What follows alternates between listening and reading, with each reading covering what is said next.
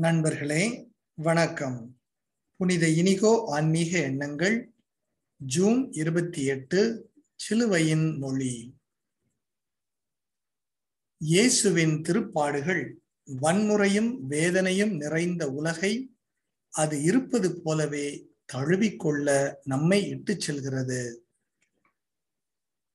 நம்மை சுற்றியுள்ள உண்மையான துன்ப துயரங்களை நாம் உணர விடாமல் சமயமும் அருளும் எளிய வழி நீக்கிகளாகி நம்மை தடுப்பதை நாம் புறக்கணிக்கிறோம்.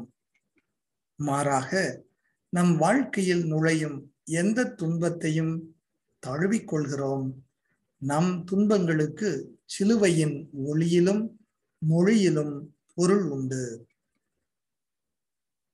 நாம் சிலுவையில் அறையப்பட்ட கிறிஸ்துவின் துன்பங்களோடு அவர் விரும்பி ஏற்றுக்கொண்ட மானுடத்தின் ஏன் படைப்பு அனைத்தின் துன்பங்களையும் சேர்க்கிறோம்?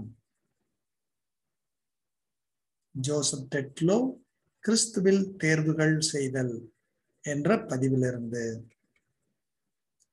இறைச்சொல் கேட்போமா? நீங்கள் கிறிஸ்தவராய் இருப்பதால் துன்புற்றால் அதற்காக வெட்கப்படலாகாது. அந்த பெயரின் பொருட்டு கடவுளை போற்றி புகழுங்கள். ஆகவே கடவுளின் திருவுளப்படி துன்பப்படுகிறவர்கள் நன்மை செய்வதில் நிலைத்திருந்து படைத்தவரிடம் தங்களை ஒப்படைப்பார்களாக. அவர் நம்பத்தக்கவர். ஒன்று பேதுரு நான்கு பதினாறு மற்றும் பத்தொன்பது.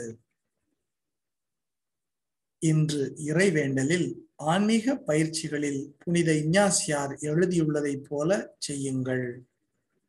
அவல நிலையில் சிலுவையில் அறையப்பட்டு தொங்கும் கிறிஸ்துவை பார்ப்பேன்.